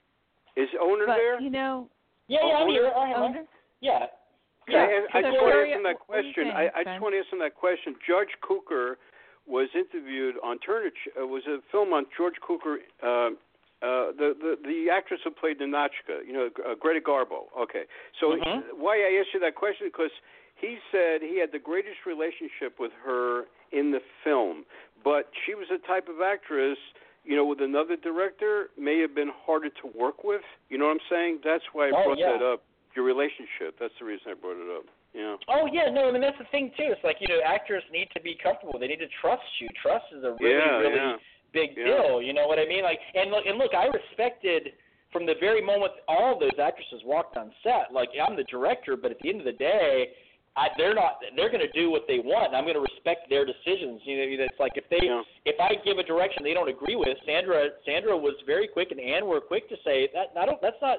I I don't agree with that. That's not how I Yeah. see it. And this is, you know, and I'm doing. So I respected that, and, and and it was a it was a mutual collaboration. That's that's that's how I direct films anyway. I mean, I, I somebody has to ha- have the last say. Someone has to make the decision. That is the director. So I mean, I don't. I'm not a pushover, but at the same time, we're on a schedule. We have to work quickly, and we have to all work together. And that that's everybody. You know, everybody has a voice. I mean, I'm the. I mean, at the end of the day, I'm giving directions to the, the actors. But if um, I, I'm not opposed to anyone giving creative ideas to anyone Right. else. Right. Um, if, if, they, if, if, if, if you know, this never happened, but if the producer or the production assistant, maybe the producer, if Gigi, I think Gigi and Sandra, everybody loved Gigi, the producer. She's so great that I felt like Gigi could and probably did give some direction to actors, and and you know, there was there was that kind of. um Everyone understood the nature of the relationship that Gigi, uh, you know, we're all Good. we just they Yeah. have profound respect for her. But if, but if, but Gigi gives somebody direction, an actor direction, or production designer, or photographer, if the actor wants to take the notes from from the person on set and, and they agree with the note, that's fine. I mean, like I, I I'm not going to be threatened by that because at the end of the day, my goal is to make sure whatever we're shooting is great on camera, and whoever mm-hmm. contributes an idea that helps make the scene mm-hmm. better, you know, the the audience doesn't know where that idea came from, and it doesn't matter on a film set. It is an engine. Everybody's a cog. Everybody's working together. You know what I mean? And if, and if the scene's not working, if a scene's not working, and I and I open it up and people are contributing ideas, I feel lucky that I'm getting those ideas from people. Well, you that's know, what I'm I, saying. You're lucky to work with people that are amiable to you, and especially some of the big names. That that's what I'm saying. You know what I'm saying? You know, I'm saying you're lucky to have that's that. perfect. Um, because that does, you know, this Holly it doesn't always happen. You know that it doesn't yeah, always no, and that was my next question to you was how did you decide um well on most of your films, but on this one specifically, Catfight, how did you decide that these were the people that you wanted in the film? Yeah, what what was your deciding factor? How did you decide to cast? Well, the movie was designed for you know two women that were in their 40s. You know what I mean? It all it all the Mhm. catalyst for that was uh, a news story that I read years ago where you know the actress Maggie Gyllenhaal, Jake Gyllenhaal's Mhm. sister. She's a great actress. She was in a movie called Sherrybaby. That's a brilliant, brilliant movie. To me, it's still one of her best performances, and it's just a beautiful, brilliant indie film, or any for any film, it's great. And there was, and she's a great, great actress, and uh, there was a story circulating, going around the internet or wherever the hell it was that I read it, that talked about how she had been passed up. She'd been rejected for a role um, to play the mistress of a 57-year-old character, actor. Uh, you know, she and she was Oh, seen as too old. The casting Wow. director or the Mhm. directors or the producers or whatever, whoever the powers that be that cast actresses thought Maggie Gyllenhaal, yes, she's brilliant, yes, she's beautiful, yes, she's she's a, a great on on camera and she's known. But you know something? She's a little too old at the old age of 38. She's too old. And I'm thinking to myself, if Maggie Gyllenhaal is too old to play the mistress of a 58 year old actor, that um, opens up that opens up opportunities for low budget filmmakers like myself. I can there's a way to Mhm. possibly get um, you know an actress that there's just a glut of roles for women that are more experienced, that are that are that of that age, 38 and older, 35 and older, whatever. You know, the the, Holly, the culture loves to celebrate youth. You know, YouTube Mhm. Red supposedly our cast uh, our, our sales rep for Black Magic for White Boys showed someone at YouTube Red our con our, our, our TV show, and the response was, yeah, yeah, it's good, but you know, we're, we're looking for for shows that are targeted towards a really, really skewed to a really young audience, like 17, 18, 16, 15. We're looking Mhm. for that for the, the demographic. youth demographic. it, Yeah. And Yeah. it's like, okay, great, that's Mhm. great. You, you go for the youth demographic. We'll go somewhere else. Someone who appreciates something, Generation X or baby Wow. boomers or things like that. I'm not interested in that. That's like you know, crazy. the youth That's stuff. crazy. So, uh, it, well, you're it, to me, it's incredibly disrespectful to like people who are, have more experience. People that you know, I want to see. I want to see my. I want to see my age represented on screen. So, but at the same time, this wasn't. Op- I don't want to lie. This is an oppor- It was opportunistic to say, look, let's get. Let me write something for oh, actresses that are more experienced. So the movie, the the, the script was designed around that idea of two amazing actresses having an emotion, having emotionally um, fraught performances and physically demanding performances. Like that was the idea Mhm. of writing this. I wanted to see two amazing actresses in the role. Now, um, you know, when I was writing it, who did I see in my head? I don't want to say who that was. We didn't actually go after them because it's just like you know there was there's no point. Like what we did was we sent the script to a casting director, Stephanie Holbrook, here in New York, um, and Mhm. She read the script and really liked it, and then she got the script out to other agents in LA who got the script passed around, and it basically was, and, you know, there were it, was and to they different clients. up. Yeah. And yeah, Yeah. and Sandra, it found the, it found their way into Sandra and Anne's hands, and it found Awesome. it way, its way into some other actresses actors' hands as well. And when I was told that Anne and Sandra were interested, I couldn't believe that that That's was even awesome. possible. They would even consider it. And Right. then you know when we all met, we said, look, let's do this. And you know how it works is once they sign on, the money, uh, you know, MPI, you know, decided to fund the film because they couldn't believe it either that we were able to get that that kind of that cal- caliber of talent attached Right. to such a such a low budget project. you you know? see yeah. them no but you see the you see the characters and you know who they are and this brings up two other things one is um you well, Holly, before you go, about Holly, before you go in, uh, Go, before you go in, yeah, sorry to interrupt. I just want to say But too that one of the beautiful benefits of, Mhm. of getting your cast, like you know, Alicia. Mhm. I met with Alicia, and she wanted to play um Sandra's role. And when I met with Anne, Oh, she wanted to play? Sandra's role, the character of Veronica. But we cast Sandra first. So when I met with Anne, when I met with Alicia, I knew that Alicia was just even though she's you know she's I think she's turning 40 this year. She still has the kind of youth of like when she was in Clueless. I still think she still looks Mhm. and, and feels and has that kind I of beautifully her. innocent, you know, yeah, innocent Mhm. kind of youth that I didn't think quite worked for it. As much as I loved her and and thought you could play one of the characters, I I want to go with someone who's I, I I don't see you going um against Anne or Sandra. Like so Alicia never right really like even though um I, I I loved her, she she wasn't really considered for one of the leads because just their youthfulness, you know what I mean? Like and she you know when she met she's Mhm. like, wonder if fuck it, I wonder if I could fight. I I you know, she's she did the Batman movie. She played Batgirl, you know what I mean? Like she Right, knows right, right. she wants to get physical. She wants to, you know, do. And I'd love to write something for her in the future where she's just beating the hell out of someone. I just love, love to. Just I'd love to see that, you know. But but uh, but uh, but the thing is about getting Sandra and Anne is once they signed on, once Sandra signed on, Anne said, "I want to play Sandra's character," but I'm like, I said, Anne, I love you, but that cast it's already been cast. Well, she said, well, who's who's playing the role? And I said, Sandra. Oh, and she said, well, I'll definitely play the other role. I'd love to act with Sandra. So once they were Oh, cast, awesome. Alicia said, Alicia, mm-hmm. you know, said I'll I'll play Anne Heche's love interest because it's Anne Heche. And then once they were cast, Amy Hill, who's an amazing, huge, larger than life actress who's popular and, and ubiquitous and, and, and incredibly uh, above any probably uh, they're all above the script in some way. It's like, but she signs on because those guys are signed on, and then Craig Bierko, who's an amazing actor, signed on. Dylan Baker signed on. So there's a snowball effect. There's a beautiful snowball Right. effect. Once you get actors, there's a credibility that's given to the script that where you know other actors have confidence in it. Even you know if the director. You you know, I, I'm not. I'm not. I'm not. I'm not a. I mean, I. I. I I consider myself a, a good director, but my films, I can't people watch my films and they assume that I don't know how to direct um, an action scene or I don't know how to direct a scene in terms of imagery, visuals, because I'm not interested in craft right now. Like it's just our budget. The budgets are so low. The schedules are so tight.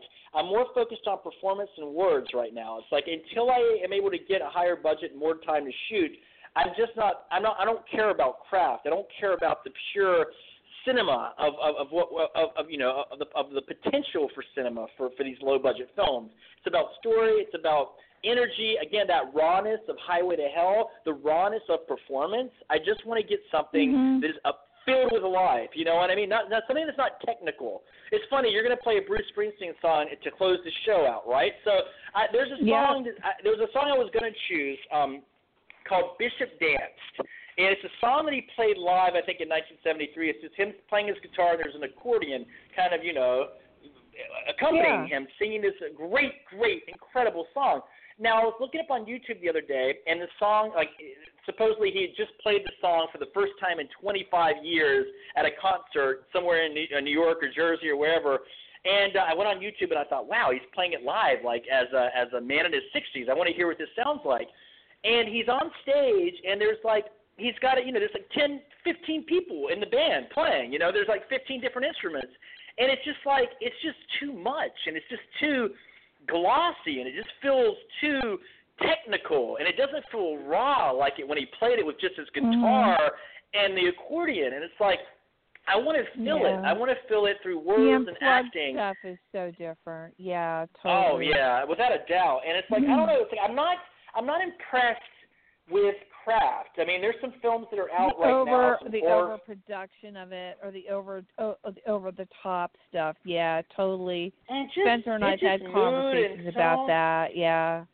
Yeah. I mean, yeah, I mean, it's just like you know, you could you light you can light something and you can have good composition and good production design, and that's all admirable. And it's great that you have all these artisans who come together to make something that's beautiful to look at, and it's hypnotic, and the tone is ethereal. And there's some horror films out right now that are just glossy and technically really well done, and they and they create this existential dread that like is whatever palpable, and you feel it in the audience. And these these are great experiences to have in the theater. There's no doubt, but they're a different experience than the raw performance of just I don't Mhm. know, just uh, of dialogue, which is something that I still really, really cling to and gravitate towards, uh, at least right now. You know, and I, I just, I'm just not.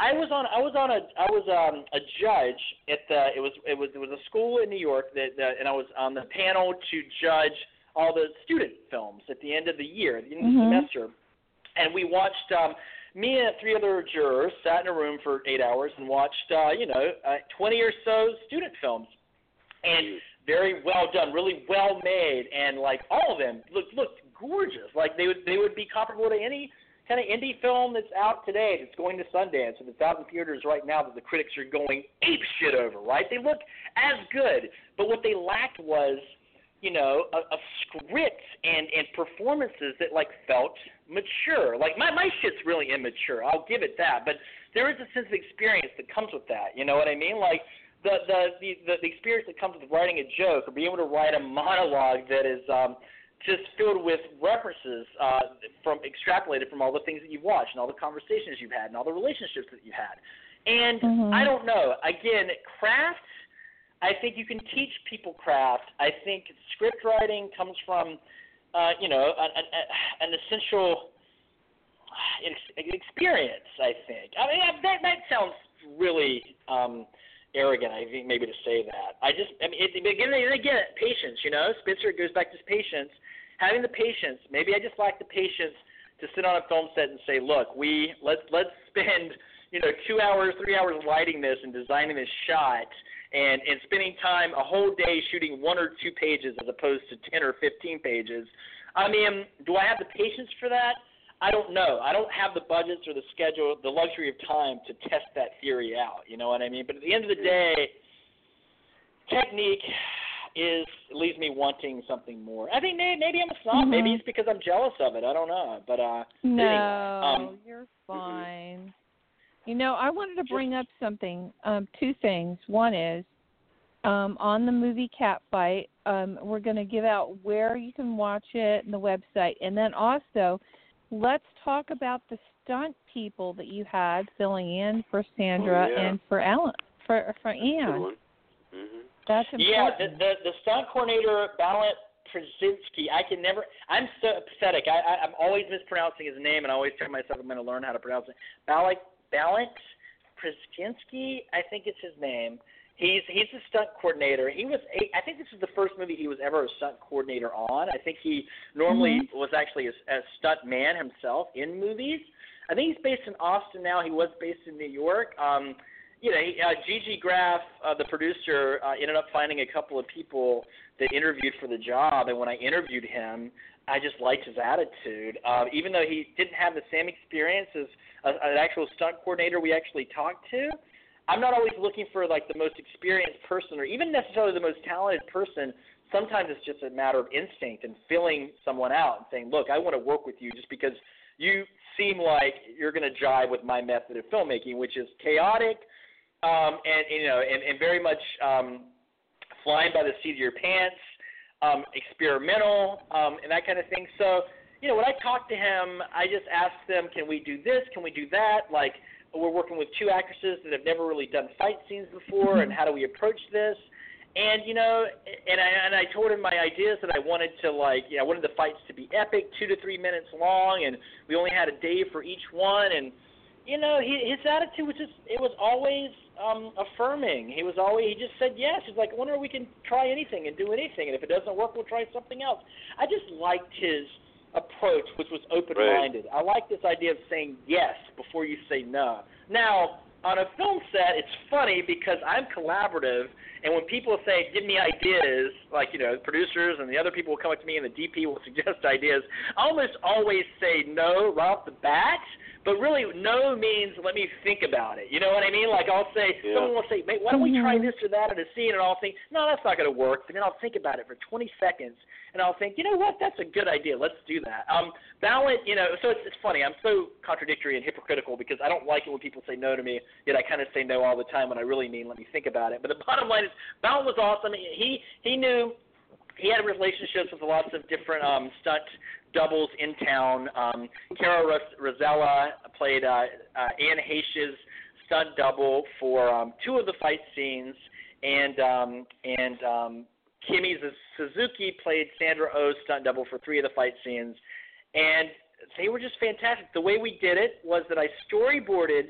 You know, I drew the I kind of drew like a comic book of all the punches that I wanted to happen in the fight, just to kind of have a blueprint, kind of like a kind of a just something to use as, as to follow a guideline. And then you know we I would I would work with Nikki. Uh, well, Nikki, there's an actress I can't remember her last name. Her first name is Nikki. She was in she played Anne Heche's body double for one fight scene. She got sick and we replaced her with Kara um, throughout the production. I would storyboard the fights. The stunt doubles would go through the fights uh, first. We would shoot them. They would kind of rehearse the fights. Anne and Sandra would watch the fights, watch how the uh, stunt doubles choreo- uh, actually executed the fight scenes, and we would break the fights apart. If it was a three-minute fight, we might shoot a 10-second portion, a 20-second portion. The stunt doubles would go first.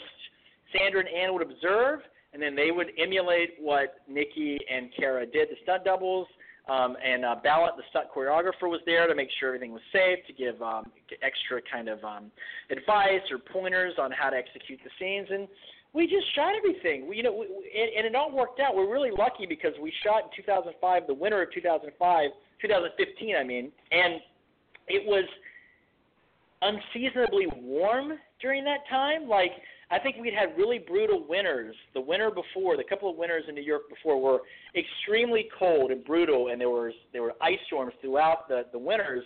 And in 2015, we got covered with a blanket of warmth all through December, and and, and the conditions were perfect to do fight scenes. Two of the fight scenes were Oh, outside. awesome.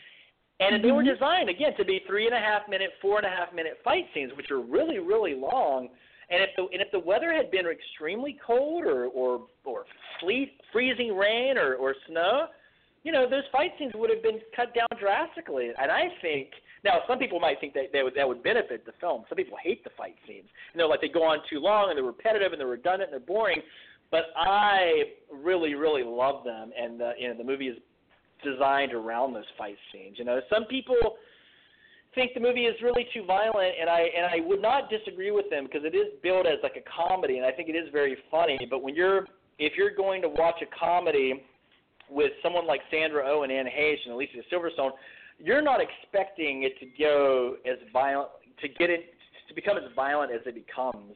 And I think that is kind of unfair to the audience. I talked about this in an earlier podcast. It's just now occurring to me, you know, a year after making the film, how that might have been a little bit unfair to the audience to to make something to make a film that violent when it's supposed to be kind of a you know a somewhat um likable comedy. Well, not likable. I don't think it's supposed to be likable. That's not the point. The point is Oh, like, it is it's likable. it's a Yeah. fun comedy. Yes, there is some violence, uh, you know, borderline violence, but I mean, really, seriously, the whole thing comes down to where I can just see they're so frustrated with each other that they just do it, you know. And then the the last fight they have is out of fear. I think a lot of it's fear driven. So, um, I honestly, I think Catfight's great. Now let's give out some websites where they can watch it.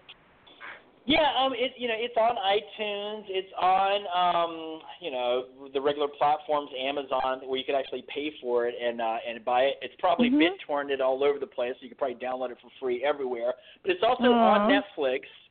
Netflix bought Oh, the great. movie at Toronto. Netflix bought the movie at Toronto in 2016, um, Mm. but Mhm. the a press release was never um, sent out that, that that talked about how much they paid for the film. They actually we, we you know within three days of the premiere, the movie sold for quite more than the budget, quite a bit more than the budget of the film. And I say that now in a way that sounds like it's bragging, um, it, but in a way like that no one ever knows about that. And there's an assumption like no one knew the movie sold. And it was a bone of contention for me and my producer because you know when you make a movie, you pre- premiere at Toronto, you know it, it, it, it bodes well for you and your career if your film sells. You know what I mean? Like that is that ends up making headlines. That ends up making you look good if you made a film that buyers actually want. Uh, Netflix Mhm. was very aggressive and they bought the film very very uh, early on uh, for a very good price that made distributors very very happy. That's But awesome. no one knows that. Uh, but but no one knows, and the, the assumption is that you know the film has just kind of disappeared into obscurity. Netflix released the film a month ago, and they you know it you didn't even know it was released. They bought the movie and basically just kind of buried it. You know what I mean? And Mhm. I might have my theories about that. I I thought maybe did they buy it because they have the show Glow? There's a TV show about women's wrestling that's on right now called Glow. I saw that. And you know, my my conspiracy theory mind, uh, self um, self preserving, self serving mind thinks to myself, did they buy Glow? Did they buy Catfight because they knew Glow was coming out and they didn't want it to be competition for Glow because it's you know it's kind of in the same ballpark, although they're very very different from each other. I watched the the first season of Glow and I enjoyed it very much. I think it's a a really well done, well produced show. Um, but you know, Netflix released Cat uh, Catfight Catfight a month before Glow came on, and no one even knows Mhm. Netflix. No no one even knows Catfight's on Netflix. Well, so now we know. no one even knows. Cat fight. Cat fight is on Netflix, guys. Okay. Yeah, And, it's much different um, than yeah. Without it, it's much different than Glow. I but yeah, I really like Glow, but I really. I, but you know, I I don't want to sound like sour grapes, and I do. But again, I'm a I'm just I, complaining is um it's very easy for me. I feel like uh the joke is you know when people say hey, you know how you doing, and I say I can't complain, but uh, but I do anyway, incessantly all the time. You know. No. But it, it, It- but but the a film is out there. Yeah. Well, I appreciate Mhm. that. Yeah. I think it's worth seeing because Anne and Sanders' performance. I just think that they're um so absolutely. so committed. And Alicia, yeah, absolutely. And, and Ariel, and, and Ariel, amazing in it. There's Ariel also an actress- So adorable. I love her little I think one of the- And one of the actresses too, who I think is one of the unsung heroes of the film, is an actress named Myra Lucretia Taylor, who plays Sandra Oh's. she's her maid. Housekeeper. Yeah, earlier in the film, and then you know later I in the film, she ends up being her caregiver. And you know, Yeah. some people have reacted to her character saying, "Oh, she's a mammy character. You know, she's slightly overweight. She's she's African American, and she's the housekeeper." And then, of course, people see that and they just see, "Oh, it's it's a it's an arch it's it's an archetype. It's it's it's a you know it's a racial archetype from whatever the mammy character from the 50s and 60s or whatever." But it's just not true.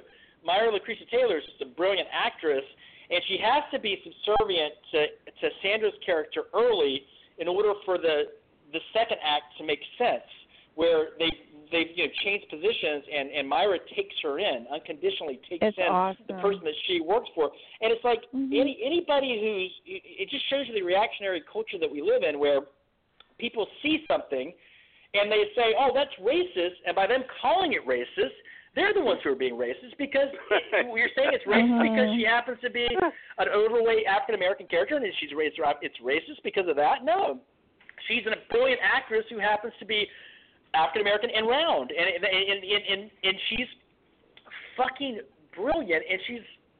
I wanna I wanna write leading roles for um, Myra Lucretia Taylor if she'll ever oh, do I them because I think she's think amazing. you did a great job casting this, and and I know Spencer had a lot of fun working on it. Um, I wanted to tell you um, that we loved having you on here today, and for anyone that missed the show, you can listen to it again um, on iTunes afterwards, and also on Red Velvet Media Blog Talk Radio. I'm just saying we have I, I have I'm, we're almost out out of time on the show. And No, this has been an honor. Thank you both for having me on. I mean, you kidding I love me? it. No, no, no. We love I it, guys. love, I love this. This is fun. Um, let's talk about what you're. Um, what are you currently working on right now? Just this uh, Black Magic for White Boys, trying to get that sold.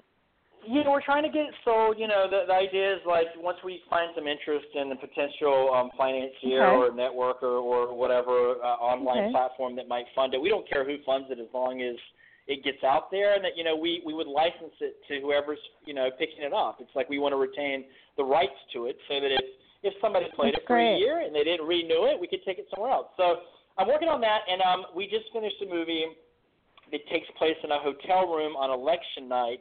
It's uh, basically it's a zeitgeist movie where two Trump supporters are celebrating in New York on election night, and it's kind of this movie that's uh, again it's kind of like Catfight in the sense that it's kind of calling out hypocrisy from all sides, the right, the left, the apathetic, the middle, you know, people who when is that going to be um, done?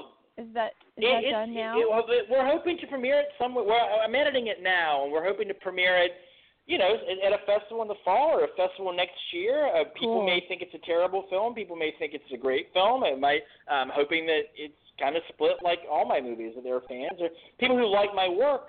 I think will like it. Um, I can't seem to broaden my reach. You know what I mean? I'm kind of stuck with having a few handful of fans, which is fine. I'll take anything. But the bottom line is, it's just about building the body of work. And Dylan Baker plays the leading role, and um, he's just his performance. Again, it's like it's again going back to Highway to Hell. It's just raw and unhinged and and powerful. And he plays a misanthropic character who's having a breakdown. He represents, you know, he he's a diehard Trump supporter, but he's not a He's not a hero. He's not an anti-hero. He, it, this movie isn't celebrating Mhm. this character, and it's not re, it's not reviling him. It's it's just it's a it's a it's a tortured, angry person, which is how I how I write my characters. I guess I see myself in that way. Um, it's also I'm also a very self-deprecating person. I, I tend to be very self-critical, and this was a, this was a chance for me after the election to be extremely critical of like progressive politics because you know I myself uh, see myself as a liberal, progressive you know person, and I, I, I'm criticizing my own kind of smugness that I sometimes have criticizing the right, criticizing conservatives, and I thought to myself. Nobody likes to be called stupid. I don't consider myself a smart person. I consider myself quite stupid, but I'm thinking to myself, I sometimes I feel so superior to other people, and no one likes to be called dumb. So I thought, let me write from the perspective of a conservative character who's basically calling liberals dumb for an hour and a half. Mhm. But we also see liberal point of views throughout the movie. I mean, there's there's probably eight characters in the film, and it's not just strictly conservative. Again, it's it's it's a huge kind of demographic that's represented of political thoughts. And uh, again, you know, it's cool. just not about the the person who voted for Trump or the person who voted for Hillary. It's for that kind of um, lukewarm liberal who was so Mhm. angry that Trump lost, was so angry that Trump won, yet never really championed Hillary to begin with. You know what I mean? Like it's it, it, it kind of makes fun of that apathetic voter Mm-hmm. Oh, cool. who's like, well, I didn't I didn't vote, so thus I didn't vote for Trump. Yet if you didn't vote, you have to take responsibility for who wins because you didn't Mhm. you know cast a vote in that decision. So it's just it's just a lot of different um, ideas, kind of like you know it, it's react. Basically, I was reacting towards it. Was, it was in the wake of a contentious year of politics that left me kind of like hollow inside, spiritless, vapid, abject, and I was kind of commenting on that because I was just so disgusted with with how the election I think came a out. lot I mean, of us are feeling that right now. Trust me. you know, we're all we're all there. We're all right there. And and what are you thinking? This is coming out in the fall. You're saying? Um, I, I don't know. I mean, hopefully the sooner the better because I think it is a film that will benefit from from how timely it is. I think it is exactly Oh, yeah. of the moment, and you know, time, and you know, the, the world we're living in right now, things change so quickly. You know, going back to Dallas, circling back to when you were talking about Dallas, I remember when Dallas came Mm-hmm. out in the '80s, and in the culture, in the culture, everyone was talking about the same thing. You know, like when who shot Jr. Like that was a big mystery. Mhm. Everybody, like that, even me as a as a as a middle schooler or a high schooler my and I didn't even watch the show just because in the cultural zeitgeist that's what everyone was talking about. It was there, you could feel it, you Mhm. know, and now everything's so splintered, things are moving so quickly, and there's so many, there's just so much information and so many things. I mean, it's probably a good thing that something like, you know, Who Shot JR is not uh, occupying the cultural, the, the, the collective conversation, you know what I mean? But Trump is, and like JR, like he just has, he, he usurped, he's kind of hijacked all political conversation. And I think when he got elected, I thought to myself, Jesus Christ, we just had a year of this madness, and now we're going to have it for the next four years.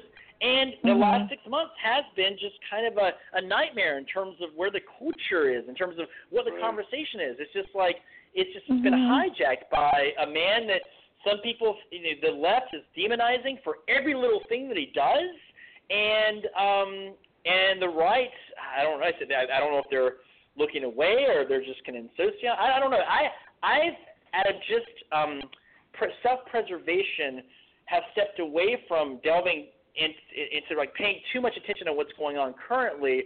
But at the time that I wrote the script, and I spent seven months, you know, rewriting it, six months rewriting it. So we just shot, we just finished shooting about a month and a half ago, about a month ago. It's it's just a way for me to exercise my despair, which is what Mhm. filmmaking, art, writing, music, everything, I think it's just a conduit, it's an outlet to express my disdain, my anger, and my perpetual fear of everything. You know what I mean? Which is Oh uh, yeah, no, it's great. absolutely. It's a it's an emotional outlet for you, so that gives Yeah, you for sure, your yeah. you know outlet to be able to do that.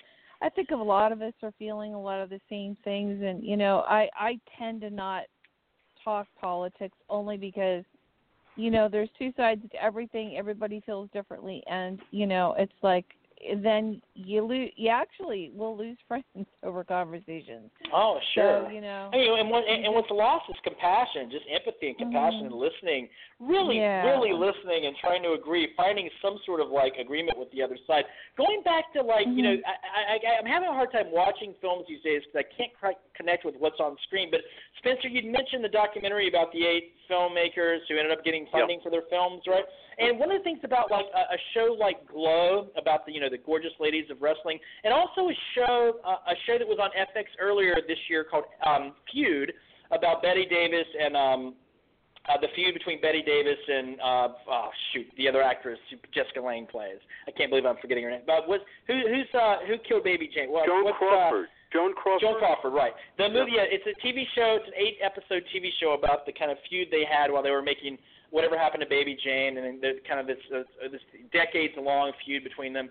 The the the, the performances of the actresses uh, and, and the characters on Glow, the performances by Susan Sarandon and Jessica Lange on FX are amazing, and the writing is really good on the show. But both of the shows have a you know filmmaking bent to them, and they both fe- feature kind of like filmmakers who are you know caught up in the system and like struggling to get their their pictures made. And um, you know I, I love seeing the the actresses, of course, and the stories about the women, but I, I identify it, it, to some to some degree with any story about an artist who's just frustrated with trying to get his or her work made. Because at the end of the day, Mhm. this is what a, this is what we we choose. You choose to make this stuff for good or bad, or if it makes a difference, if it's inconsequential, which my work pretty much is. It's like it's just what I've chosen to do. So the fact that I get to sit here and talk about it for an hour and a half, you, you hear how much I ramble. Um, it, it does maybe denote that I'm maybe full of myself to some degree, but I just I am still just very Oh. passionate about this stuff, and I and I Sure. love that no, um and, I and can your, talk about all, it, your you know? passion shows. We pick absolutely. up the passion. And your pa- yeah, Yeah. yeah, absolutely. And Yeah, well, with that, I appreciate you guys talking to me. Yeah, I appreciate it. Yeah, Are you kidding? up. No, we love we love talking to you. Unfortunately, we are running out of time. Gosh, we should have you back, um, Spence. We should reschedule yeah, yeah, The second definitely. Are show. you kidding? to talk Yep. about some stuff. Yeah, no, absolutely. Um, you know what I wanted to say really quick before we end the show is. Why don't you give out your business website because it's really cool. You've got art on there that you oh created, yeah, which is let, funny. yeah, let, that art is in the movie. Isn't that the art that's actually on yeah, the I, walls in the- I, I do the- I do a lot. One of the, yeah, one of the things I do um is, is I kind of do a lot of paintings, weird kind of crazy kind of paintings. Just Mhm. again, it's kind of like yoga for me. It's like it it it, it does chill me out. It, it co- brings me comfort. If I'm feeling especially Mhm. distressed about something, I can just draw a picture, and I'll, already Yeah. my stress levels will go down just a few levels. Um, but my website is simiannation.com. It's like Simian S I. It's like the monkey Simian Nation dot com s i m i a n n a t i o n dot com and there, there is an actual cat site cat fight um website it's it's a it's a cat it's a catfight dot com and MPI has been so great. Like I, I say this on the commentary, the movie's out on DVD right now, and the movie's kind of being released in different places all over the world. And I get e- you know emails and Twitter tweet tweets from different people from all over the world. It, MPI did did a did a great job of um, taking a chance on the film and funding it, and also getting it out there. And I just I am very grateful for that. You know, at the end of the day, so many films get made every year. You know, thousands of films get made, but even more films don't get made. They don't get the financing, and uh, you know, the money came through for the film. And Hey, wait a I'm minute. I got to very ask you a question, Onur. Yeah. Uh, I don't know if we talked about this, but in the gallery sh- scene, you did some of those paintings on the wall. Is that right? We just said yeah, I that. did most. yeah, of the, I did said most. all Yeah, I did art most of the on artwork. wall. Yeah, there, but there, Yeah. but, you know, but I, Sorry, I, I, but that's Oh, okay. no, That's no, okay. that's That- but- okay, Spence. But some of the artwork in the movie, some of the better artwork, you can tell the really good artists, the people actually that have. Again, I talk, I sit there and lament and and disparage technique and like, oh fuck technique and fuck great cinematography and great you know, gr- you know cinema. But but like you can tell the artwork, those who are te- craftsmen, those who are truly technical and know how to draw. And in my paintings, where it's just somebody scribbling what looks like kindergarten artwork. You know what I mean? Like there there is throughout the movie, you there's beautifully rendered artwork by uh, a, Right. a, an Mhm. uh, artist named Izzy Webb, Brett Thompson, and also um, Jessica Baharas um, Mm. does like the decapitated sperm painting. There's one particular painting in there, a decapitated sperm that you can't miss it, and it's just a brilliant, brilliant painting by someone yeah, who only, knows how to the paint. The only picture that didn't sell out in the gallery. I remember that. That's the right, right, exactly. sells. But you know, and people think, and people just think, you know, some people think, oh man, that's just a blue joke and it's just absurd. But there Mhm. is kind of uh, some, there's there's an undertone thematically of what that represents: the decapitated sperm, preemption, the preemption, preemptive act, preemptively killing a life, and um, so you know everything in the writing is deliberate. And I know a lot of the politics are so on the nose. I mean, I, I wear my politics on my sleeve in the film, but there's also a lot of stuff under the surface that, like, uh, you know, that you have to. i- i- If if you're interested in the film and you watch it repeatedly, you know, you Go maybe you'll see it. if you if you really look for it. You know. Absolutely. Yeah. Well, we Onur want talking thank to you you both, so Holly, much. Spencer. So Thank we're you. there. We Thank love you. having you Hey, on. we, we love having We're- you. We'll bring it, like Holly says, we'll bring it back on to the next uh, film. Yeah, no, absolutely. And Oh, we're going uh, to end our show with a song called "Wild Billy Circus Story." and It's one of my uh, favorite songs. It's one of my Good. favorite Springsteen songs. I could talk about this song for 30 minutes, but I won't. But I, I'm, I'm so I'm so great that I'm on a show where you start with Highway to Hell and end with Wild Billy, Billy Circus Story. 'cause Well, to me, is it is a, it's cinematic as hell. Yeah, it's a very Yeah. cinematic song. I love it so It's much. great Springsteen got it. It's a beautiful song. Yeah. no, and And I want to thank Spencer for being here too, and yourself. And it's Friday, guys. Please don't drink and drive. And uh, anything else, Spencer? You said you had a show last night. Tell us about the show. Oh yeah, quick. Richard Barone, our friend Richard Barone has been on our show. Holly and I had on. Mhm. Amazing, right? Amazing musician. Has a new album out called Sor- uh, Sorrows and Promises, and uh, amazing event last night at Joe's Pub in New York. I can't even tell you, but some of those Awesome. people will be on our show. I'm going to book them for our show. So it's uh, like David Amram and uh, Elvis Perkins and uh, and Tammy Faye, and uh, it was amazing, amazing performance last night, Holly. Amazing. Yeah, very cool. Yeah. Well, we we look forward to seeing your film come to completion in the fall, hopefully, and we hope to see Black Magic for White Boys. And if you guys can go see Catfight, if you have Netflix, look it up. It's all Yeah. one word, Cat Fight, and um, go to Onur's um, uh, website. Um, again, let's give that website out one more time before we Oh, play our Simi- song. Simian, SimianNation.com. SimianNation.com. Okay, awesome. And again, if you missed the show, it will be available afterwards on iTunes and also on Red Velvet Media Blog Talk Radio as an immediate download. We want to thank everyone that's been listening live and everyone that's in the chat room. And um, I want to thank everyone for listening today. And uh, and carry on with your Fourth of July celebration. Just be really safe. Be aware of your surroundings. And uh, thank you so much for being here today. This was fun. Holly, Absolutely Spencer, you two are amazing. Thank you so Oh, much. I really love you too, man. Thank We love you. you too. Love you, man. Yeah, and love with you both. that, you guys enjoy this song. This is a great song. Here you guys go. Oh, one, two, three, four.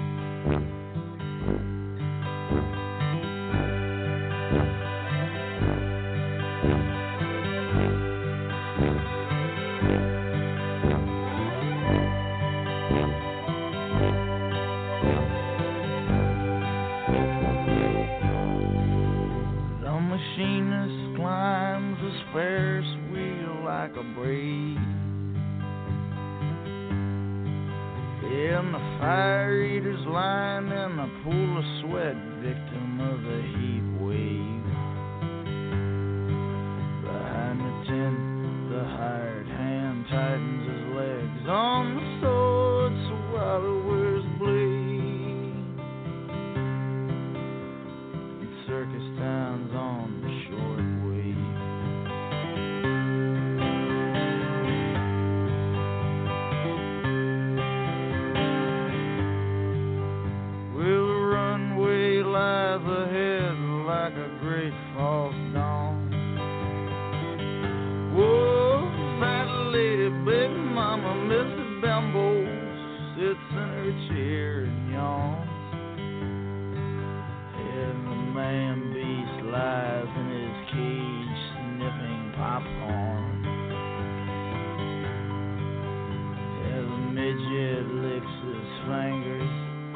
and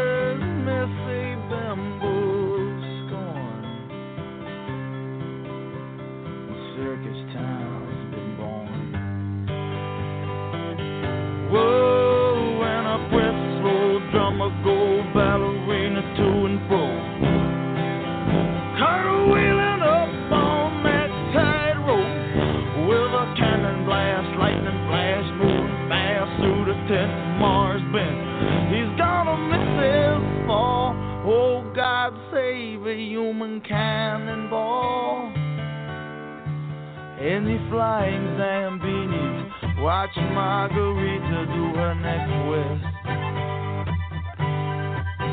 And the ringmaster gets the crowd to count along. 95, 96, 97. A ragged suitcase in his hand, he steals silently away from the circus ground. In the highways haunted by the carnival sounds. They dance like a great grease paint ghost on the wind. A man in baggy pants, a lonely face, a crazy man. Running home to some small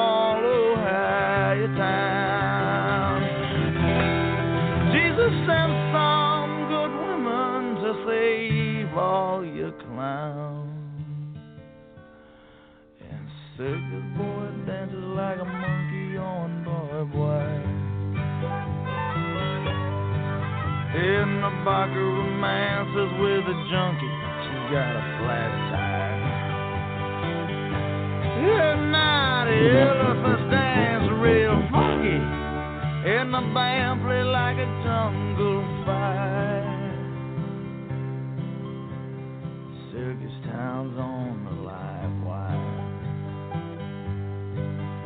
and the strong man Samson lifts a midget, little tiny Tim way up on shoulders, way up, and carries them on down the midway, past the kids, past the sailors, to his dimly lit trailer. And the Ferris wheel turns and turns like it ain't ever gonna stop. And the circus boss leans over, whispers in the little boy's ear.